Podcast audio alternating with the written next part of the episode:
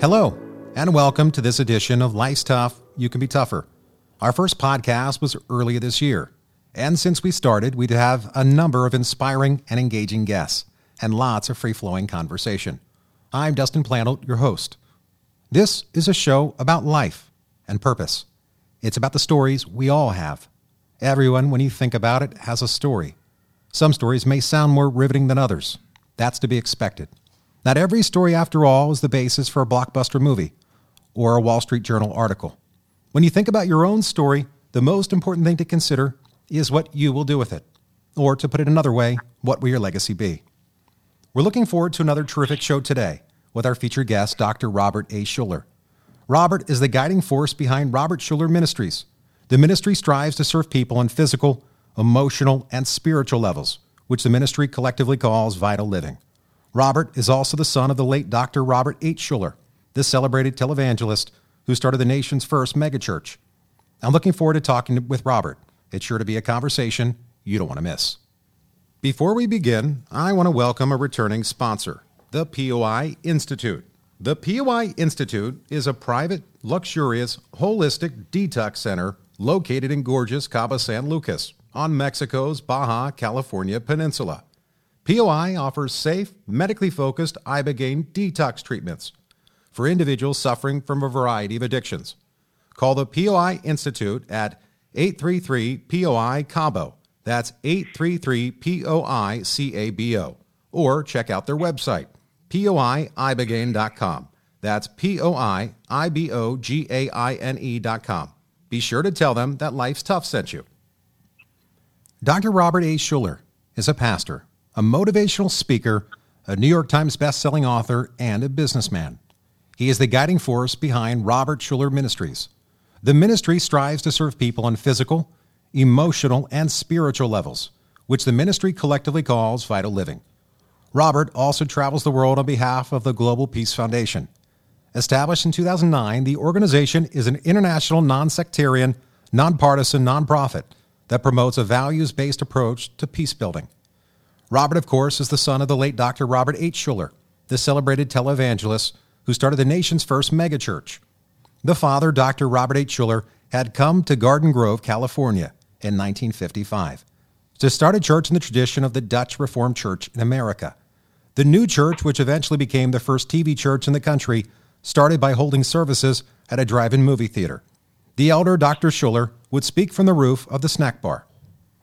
Robert Jr. eventually became the senior pastor of the Crystal Cathedral and the Hour of Power TV broadcast from January 6 until 2008. Robert resigned in late 2008.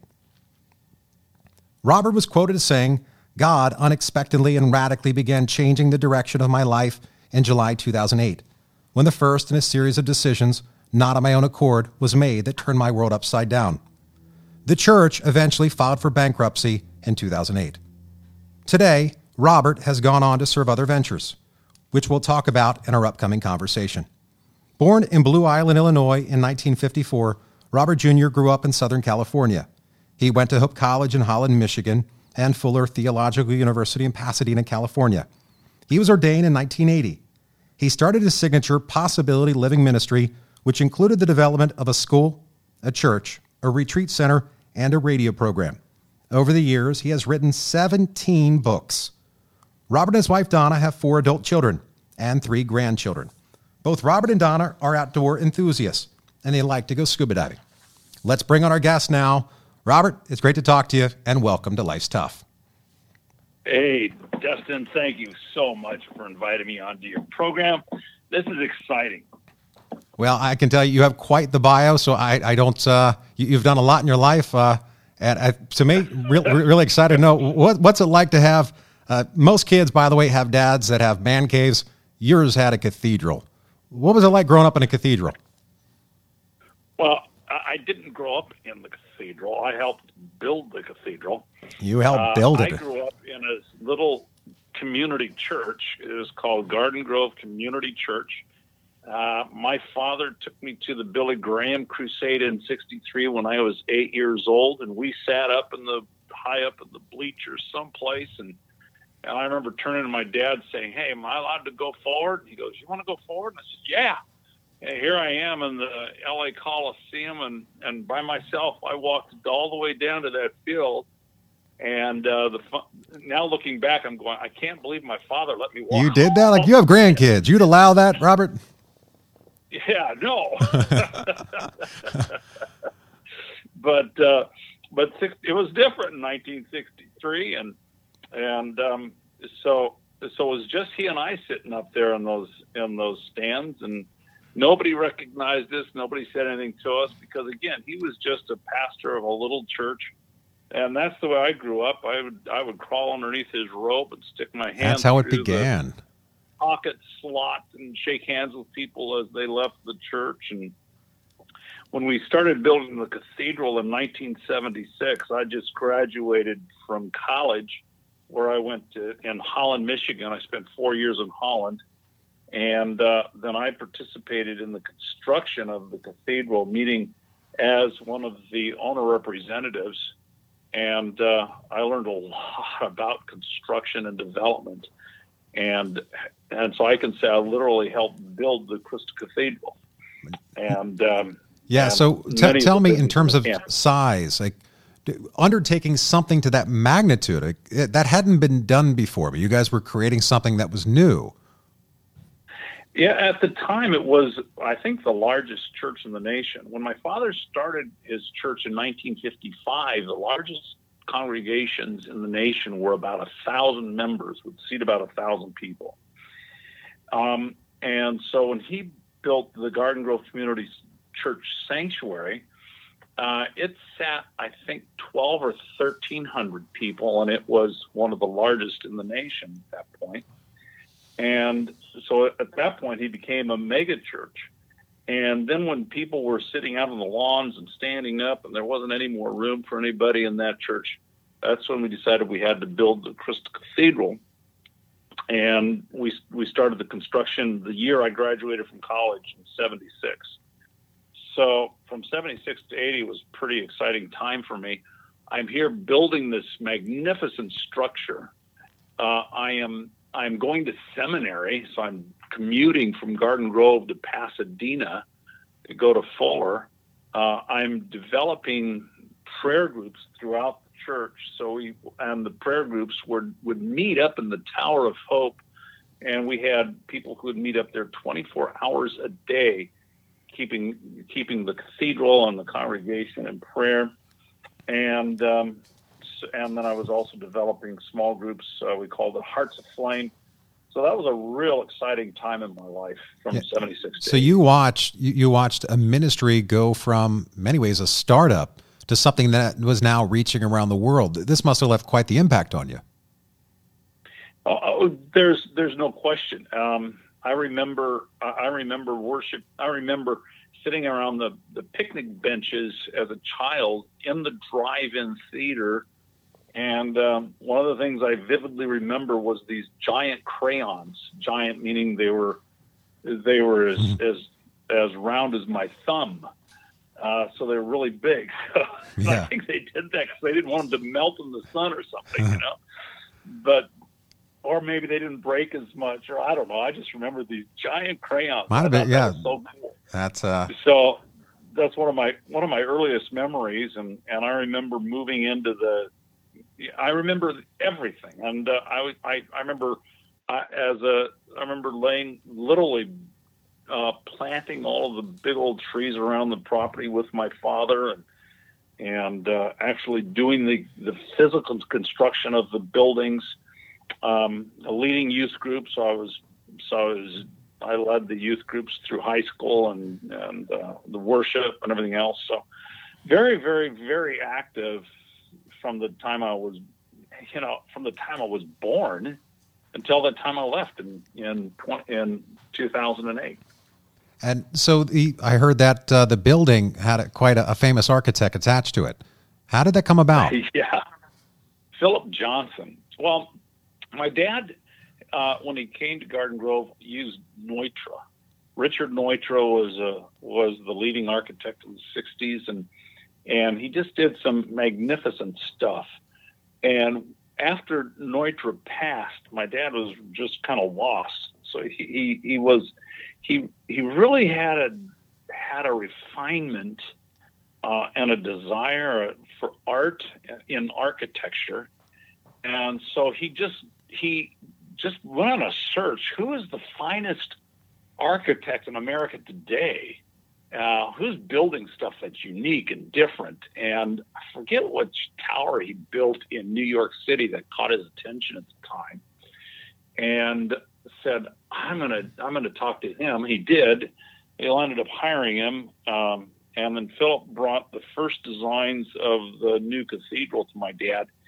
And the roof was glass, but the sides were concrete or some other kind of a construction. And my dad said, well, what if we just have the whole thing glass, not just the roof, but the sides as well? He went all out. This guy liked glass. And with that, it was all glass. And did you break any of those window panes along the way? Or I'm sure, I mean, putting up how many pieces of glass? There's 10,000 windows. Wow. And so the building in the 70s, the original cost was going to be $7 million to build it, which was an astronomical amount of money at the time. Today, it's nothing. People are spending that for a fraction of what we have. But in the time, it was huge. And my father figured he'd find one donor to at least for $1 million, and that would get him started. And he did. A guy by the name of John Crean. He was the chairman and founder of Fleetwood Enterprises, a recreation vehicle manufacturer. And he gave the first $1 million, and my dad, with the gift of $1 million, went out and decided, okay, now I'm going to get a real price of what it's really going to cost. Let's make it for the cathedral. And when the real prices came in, it wasn't $7 million. It was $17 million. And, wow. And so he went back to John Crean to give him his money back. He was just going to scrap the whole idea. It was too expensive. And John Crean said, well, that's $1 million. That's not exactly chump change. What can you do with $1 million? He said, well, I guess I can dig a hole. And he said, then dig the hole. And my father said that when he dug that hole, he felt like he was digging his grave. Because it was the goal was so big, and the means to get there was so astronomically difficult that he didn't know how he was going to do it. But he dug the hole, and then from there, we sold windows for $500 a pice. And there was 10,000 windows. But we sold all of them. And there was a name attached to every single window. And then we sold stars that hung from the roof, and we sold those for $500 a piece. Then we sold this, that, and the other thing. And seats were $1,500 each. You could buy a seat. It didn't mean it was yours. You just got your name put on this seat. Boy. Yeah, and I think you can understand, like, from an outsider's perspective, hearing all that, it seems like a lot of work, a lot of trouble goes into something that maybe it didn't need to be built so big. Well, that's what part of my thought was with my dad when he went back to John Crean to give him his money back. He wasn't going to do it, and John wouldn't accept the gift, and John challenged him, and as a result, he did. And it landed up being a magnificent. It really launched him into the next stratosphere as far as ministry and the like is concerned. And so the 80s were a really big expansion time for the ministry. In the first part of the 80s, there wasn't anyone in the U.S. who did not know who Robert Schuller was. Anyone who watched television in the 80s had three choices of programming. That's it. NBC, CBS, or ABC, And so if you turn your television on, let me see, what do we have? What are our three options? And so anybody who watched television at 10 o'clock on Sunday mornings would have known who Robert Schuller was. And there's your dad. I mean, how crazy, like, that was your dad, man. And in 1980, I was there on every program as well.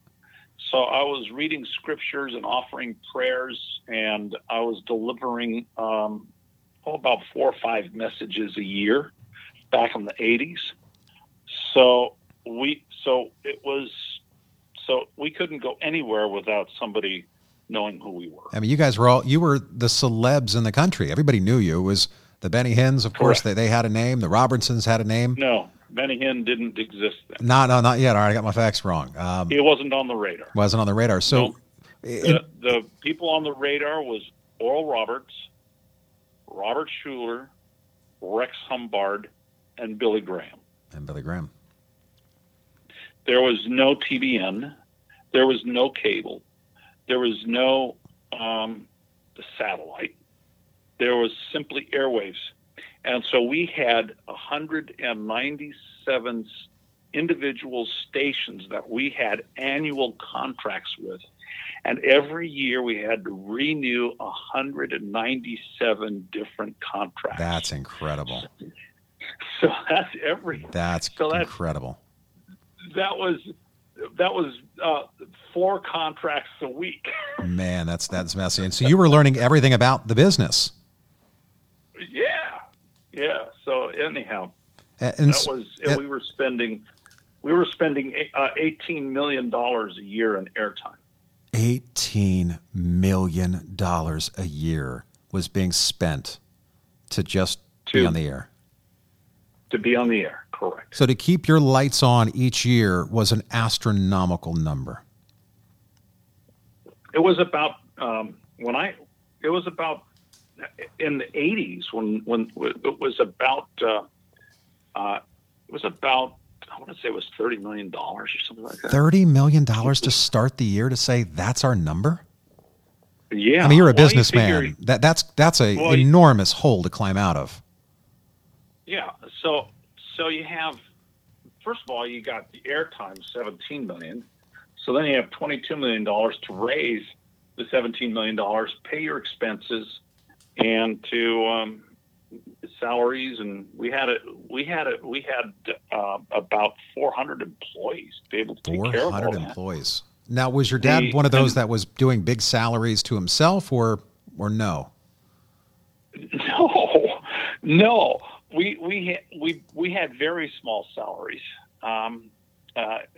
very small. We in fact never received money from our books. We wrote the books and gave the books to the Hour of Power to raise money to buy the airtime. What he did is he, instead of taking money and putting it and buying airplanes or buying himself a nice house or something, what he did is he lived off of his book royalty and a small salary from the church. And this is what we both did. And the royalties we got from the books are the books that sold in the bookstore only. And in fact, what we did is we had different IN numbers for the books that sold in the bookstore and the books that sold in the Hour of Power, which means I think it was a mistake, but that was the only way we could get the books for the Hour of Power at the cost. So we would sell a $20 book we would buy $20 books for $2 because my father and I wouldn't get royalties. The publisher wouldn't make any money, and the Hour of Power would sell the books for $25. And then people could go to the bookstore if they wanted and buy the book for $20. And if they did that instead of making a gift to the ministry, then my father and I would get a royalty from those books that sold in the bookstores from people who didn't want to buy them through the Hour of Power. So there was a lot of accountability. Like I would say, I wasn't expecting, but I also wasn't not. Like that's quite enlightening. So what we did, we were able to raise, any additional money that came into the ministry was really put into buildings and grounds. My dad just loved designing and building pieces of art that he could use, and it's called architecture. And that's what he did. And that's what he did. So, and the Hour of Power had at one time an audience of more than 20 million. What was its appeal? I think that's conservative. We were the number one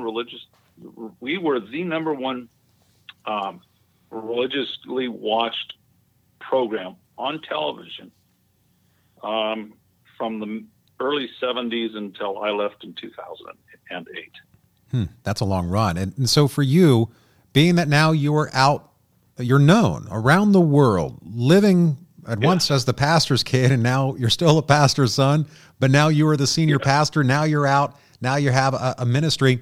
You are in the media's attention. Everyone's watching you, and you know there's a large group that says, I'm just waiting for him to screw up. Everybody wants you. They all want to see pastors' kids that come from that background fail, and yet you haven't. You haven't gone on a vicious attack. You haven't really exposed. Like, there's no family secrets that people can't already Google. How did you hold yourself to an accountability that, quite frankly, no one can ever understand what it's like to be you? Yeah, here's what I know. I know that I've been called for a purpose and for a reason. And those purposes and those reasons are what my life's goal is to discover. God doesn't actually, mark it on the wall. Doesn't put on your laptop for you. Okay, here's what you're supposed to do today. Here's your calendar. You have to discover all that, and it's a constantly changing process. Part of the process is, and for me in the last few years, it's been discovering humility. It's been discovering, you need to do this yourself, learning new talents and skills. And so my life has changed very dramatically since 2008, but my prayer has been the prayer of Jabez. It always has been. And for the first 55 years of my life, the prayer of Jabez was focused on expand my territory. And we expanded our territory. We had offices in 16 different countries, including Moscow, Shanghai, Beijing, and the normal ones that you would expect, like Australia and New Zealand. Wow, it's all over the world. And London and all that stuff. But we had 16 international offices, all of which were running independently, bringing in their own income and developing their own network within their country and their sphere. And again, including China. Wow, not supposed to happen in China. So you guys figured out a way to make that work. We did. And, I could tell you stories. I don't know. How much time do we have on this radio show? That's a good question. You can keep going. You're good. We got another 30 minutes before my team usually says we're out. Yeah, so, keep going, man. So a few years ago, I was traveling with Bishop Ferreira in Brazil. He has 1 million members, and he has churches, big, beautiful churches all throughout Brazil, and I was traveling with him, and he was sharing with me the darkest time of his life. It was in 1990, and he was in a Russian jail for pastoring churches in Russia. He'd been at the same time. Here's how weird it is. At the same time, my father was on Channel One as a guest of Mikhail Gorbachev, sharing his message with the entire nation. And it's so bizarre that here's one Christian evangelist who's in jail for doing the same thing my father was doing as guest of Mikhail Gorbachev and sharing it with the entire world. And I don't understand. I don't understand the hand of God and how that works.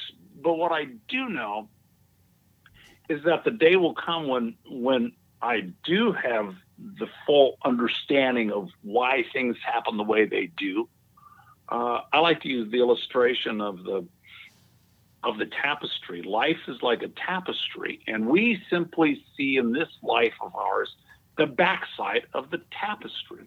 We see all the tangles and the knots and the dangling strings, and that's all we can see from the backside of the tapestry. But the day will come when we see the front side of the tapestry. And then we can say, and we look at the sparkle in the eye of in the tapestry, and we say, and we discover that that's the time I was going through that difficulty. And so that's the time I was going through those stresses. That was it. So this is a personal question I've never asked anybody on the air before, and that's, you grew up as a pastor's kid. You were expected to believe it, the family business, like everything you had to act as if you believed. But when did the man come to his own conclusion, his own moment, logic, reasoning? When did you say, I actually really believe it? I do believe it. Like, when did that moment happen? Do you remember? Like, again, I would say, being grown up in indoctrination, you're told something, but when did you come to your own conclusion? I can't answer that question because I've really always believed it. I made my affirmation of faith at a Billy Graham crusade in 1963. I already told you that story. Yep. I joined the church when I was 12 or 13, so I reaffirmed my faith again in front of the congregation. As a high school young man, I knew that I was participating in leadership, and I went to college, which was quite a challenge for me to get into college because I graduated. I had a learning disability, and today they would have a label on it. Back then, the label was stupid because I couldn't read. And I graduated from high school without knowing how to read. And so I could read the words, but I couldn't put them together in a comprehensible sentence. So I remember, I think I was in my senior year, my father asked me to read a paragraph out of Time magazine. I read the paragraph, and he goes, "What did you read?" I couldn't tell him. I couldn't explain it. I had no idea what I read. I just spoken the words that were on the page. And that's how my reading comprehension was. That's how it began. So by the grace of God, I was able to get into college in spite of that. And I had a plan that would help me get through college, and that was to major in music. And because I knew in order for me to get ordained in the Reformed Church of America, I had to graduate from college, and then I had to graduate from seminary. I had to have 12 hours of Greek, 12 hours of Hebrew. I had to pass these foreign language, very intense skills. So it's a very scholastically demanding profession I was going into, and yet I didn't have. I had been cursed with this inability to read. My parents had taken me to all kinds of reading tutors and everything else, and it just never clicked. I just never could figure out really how to comprehend anything. So my reading, I had a first or second grade reading comprehension, and I'm going into college. Yeah. So how do you deal? How with do you that? Do that? That's a lot of. But you've already had so much pressure on you growing up that this wasn't really new. So what I did is I decided to major in music. Music was easy for me. From the time I was 5, my mother took me to piano lessons, which I didn't really like, but landed up being a lifesaver for me. I played all the stringed instruments, and I sang in choirs and had a good voice. And so I decided I would become a vocal performance major in college. And then by the time I got to seminary and I had to deal with the reading in seminary, I'd figure that out. So knowing I had to have all these language requirements. I had to have a language requirement to graduate from college. So I decided I would take Greek so I would get that out of the way before I got to seminary. So I took my first semester of Greek and I barely passed. So I signed up for the next semester for Greek 2. So you leveled up. Good for you, Robert. So my courses the first semester in college was several music courses and Greek. And so that was it. That was it. My first semester. That's right. A bunch of music and Greek. So do you like Greek food too? I mean, throw that in there because Greek food is delicious. Yeah, well, I love Greek food. You bet. So my second semester, I go to take my second semester of Greek 2, and my professor reads off my name, and he goes, "What are you doing here?" and I said, "Well, I'm here to take the course." And he goes, "Well, you're not ready for this course." And I said, "Well, you gave me a passing grade." And he said, "Yes. The emphasis is on gave." you do have a good last name. You don't want to. Yeah, my son. And I'm going. He goes, and so I said. He said, "Talk to me after class." So this is the first day of class, right? Yeah. And so I talked to them after class, and he goes, "You're not ready for this class. You're not capable of going on to the next thing." And I go, I told him I was going to seminary. I had to learn this stuff, and he says. He kind of rolls his eyes and he goes, "The only way you're going to get through here is if you can find a tutor." And here I'm in Holland, Michigan. I go, "Where am I going to find a tutor in Greek?" Yeah. And he goes, "I'll tell you what, I'll tutor you." And he did.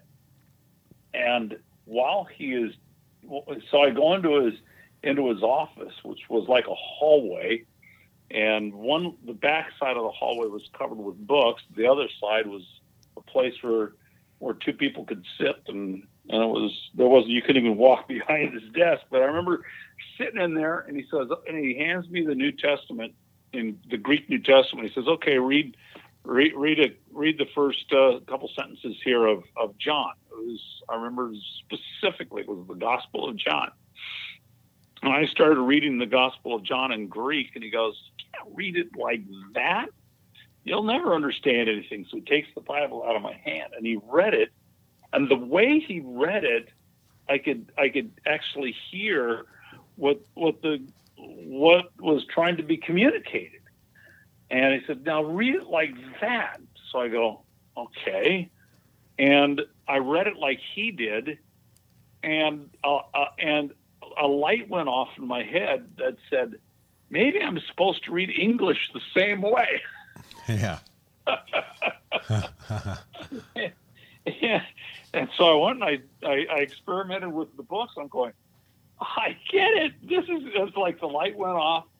And from then on, I never had problems reading. And God brought me through, and I landed up changing my major the following year from music to ancient civilization. Wow, that's quite the jump. And the only reason I went to ancient civilization was because that was the only thing I could graduate, I could major in and graduate in 4 years. And there isn't anything that's better for a seminary student to graduate in than ancient civilization. That's a good one. Because you give your language, you have all of the culture of the time. It goes from basically the time of the Bible. It starts with Babylonian culture and takes you through the end of the Roman Empire.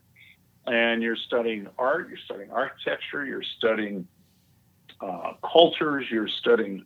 so it landed up being a perfect major. It was very helpful. So now, what's it like having your son, Bobby, in the business or in your ministry? And he's on the current Hour of Power broadcast and is a pastor at Shepherd's Grove. Like this... This is, for you is watching it from another lens. Yeah, exactly. But it's not that different because I watched my father all the time.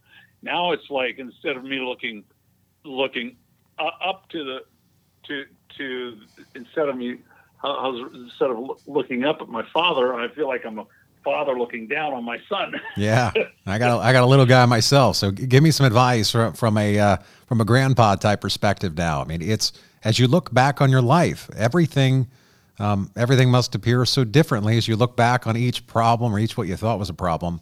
What would you say to people out there, our listeners around the world that are dealing with trauma, childhood trauma, stress, worry, anxiety, and not all of them maybe are in the situation that we're in. People are struggling, as you know, and that is something your ministry is helping people around the world to cope with. What words do you have for them? You know, people struggle. They struggle emotionally. They struggle financially. They struggle with health issues. They struggle with relationships. There isn't a way to avoid the turmoils and the struggles in life.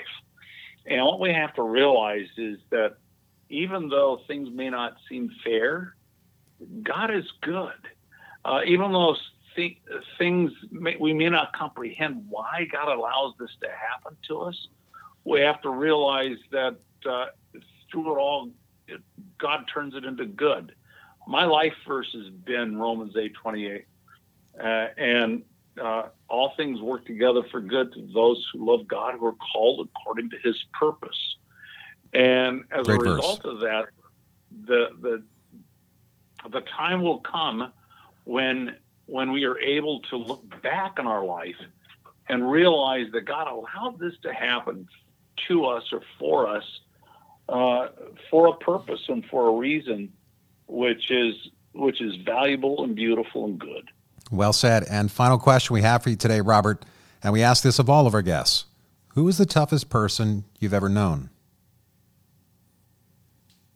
Toughest. Could be mentally, could be personally to you, it could be physically. Somebody in your life that represented either some form of accountability or someone that got you through some tough days. It could be when you're older, could be when you're younger. But overall, you would say you've met a lot of people, probably hundreds of thousands, my guess, all the emails, communications, Skype calls, everyone that you've come across in your path. You've met a lot of inspiring people. Who would you say, and it doesn't have to be just one, but some of the toughest people or toughest person that you've known, that you looked up to? Yeah, there's a ton, but the one that comes to my mind right now is Glenn Stearns. And I think the reason Glenn Stearns comes up to my mind right now is that I'm going to a premiere, his premiere of a show that he did, and it's Undercover Billionaire is what I think it's called. And what they do is they take these wealthy individuals and they give them $100 and they drop them off in some community where they have no history or contacts, and they say, okay, now go and make $1 million in 40 or 50 days. Let's see if you can do it again. Can I do it again? And so Glenn just did that. I don't know whether he did it or not. All I do know is that he was dropped off in the streets of Philadelphia with nothing but $100 bill. He's not allowed to use his contacts. He's not allowed to use his name. He's not allowed to he doesn't have a home to live in, doesn't have a car. He has literally nothing but the clothes on his back and $100 bill. Now what do you do? And that's the TV show. Fascinating. So that's a good concept. So I'll find out. But here's why I think he's tough and why. So how much time do we have? We've got about 5 more minutes. Okay. Oh, good. I have plenty of time. So he and I were in Bible study together for many years, and it's a small group Bible study. And he was in the mortgage business, and when we were in this Bible study together in 2006 and 2007, and in 2007 the mortgage crisis was devastating.